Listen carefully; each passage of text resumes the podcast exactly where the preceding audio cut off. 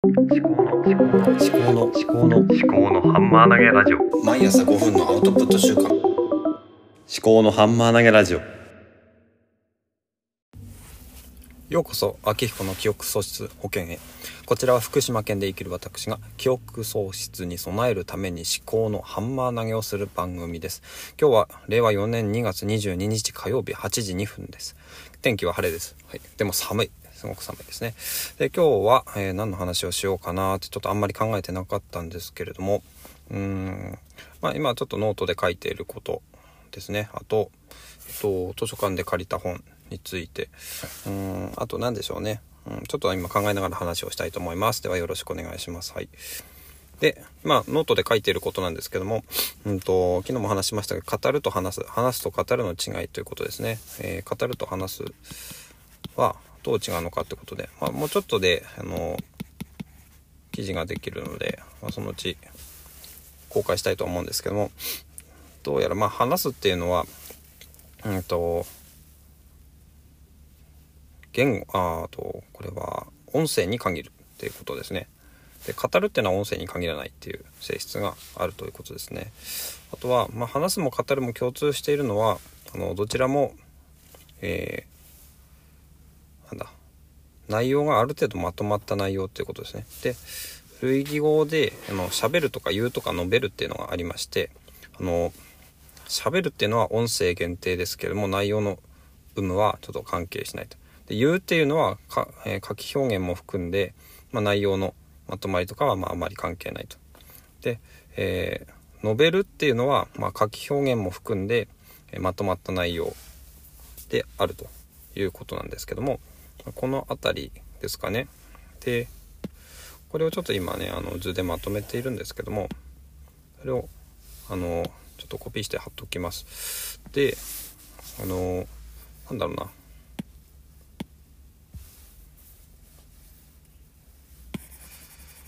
であともう一個ねあの漢字の方もあの確認していてあの漢字の方はあの白川静香さんの「えー常用次回」っていう本で白川静香さんもお亡くなりになられたんですけども非常にあの漢字あと日本語についてもあの研究を深くされていた方ですね。であのこの語源ですね漢字の語源とか日本語の語源についても結構深く研究されていたのでもうちょっとあの他にも白川静香さんの辞書三部作っていうのがあって自答自訓自通っていうのがあるんですけれども自訓っていうものについてはかなりあの日本語の、えー訓読みで表されている言葉について結構深く、うん、解説されていたという記憶があるのでそれはもう近々購入したいと思っています。はい、あの本当に今日にでも買いたいっていうそのぐらいになんかいい辞書だなと思うんですよね。えー、自訓という辞書。で、まあ、本当に私は辞書が昔から大好きであの小学校の時からあの辞書が好きだったんですね。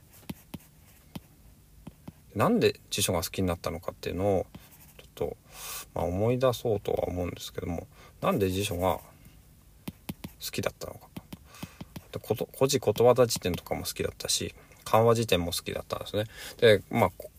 古文辞典はあんまり好きだった好きじゃなかったんですけども、まあ、辞典というものがなぜか好きだった。で小学校の授業であの辞書をまあ引くじゃない引くんですよね。で辞書引きがいかに早くいかに早く素早くですね辞書を引けるかっていうなんかそういう訓練をしたんですね。でそれでもう私はダントツ1位だったんですよ。でなんで1位だったのかって思うとその当たりをつけるあの精度が高かったんですね。そのパッと見であこの辺に「あ」とか「いい」とか「う」とかがあるなとか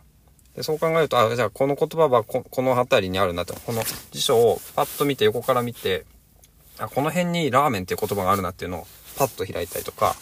えーそういうでパッと開いたところにまさにあるとかそういうことが結構あって多分あのなんだろう言語に対するそのストックが結構あったのかもしれないですね。そのどんな言葉が存在していてで辞書のこの50音順で並んでると、こういう風に、この辺りにあるんじゃないかという、当たりをつける。そういう能力が、もしかすると少し、あの、高かったのかもしれない。で、それで、あの、得意になっていって辞書っていうものが、まあ、好きになったと結果的にそういうような気がしますね。まあ、辞書を読んでると本当に飽きないですね。はい。じゃ、ちょっと今日は最後ですね。あの、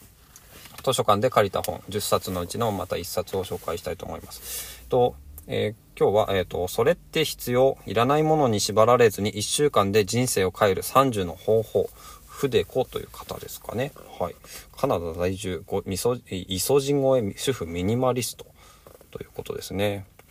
うんと、この本なんで借りたかっていうと、うんと、これは特に新刊ではなくて、あの、2017年7月20日初版ということで、うーんと、まあ、ブラブラ見てたんですね。で、やっぱり今、物に溢れている。まあ、私の家もそうですし、まあ、世の中全体そうですし、私の仕事もそうですし、物とかこととかやらなきゃなんないこととか、なんか、なんかすごい溢れてるんですよね。で、本当に必要なのかっていうのを、まあ、このタイトルがちょっと面白くて借りてみました。ですね。これはそうですね。デジタルデソデトックスとかも書いてあるしうーんまあ習慣プラン家事のやり残しをなくすとか、まあ、家事の仕方とかも書いてあるのかな。買い物いらないもの判断力とか情報インプットの仕方とかあらゆる情報を知ろうとすると忙しくなるとか、うん、お金人生人間関係うんうんうん、まあ、ちょっとねあのー、パラパラっと見てもなんかいいのかなって思います。はい。こんな感じで、はい。えー、今はこん、今日はこんなお話でしたが、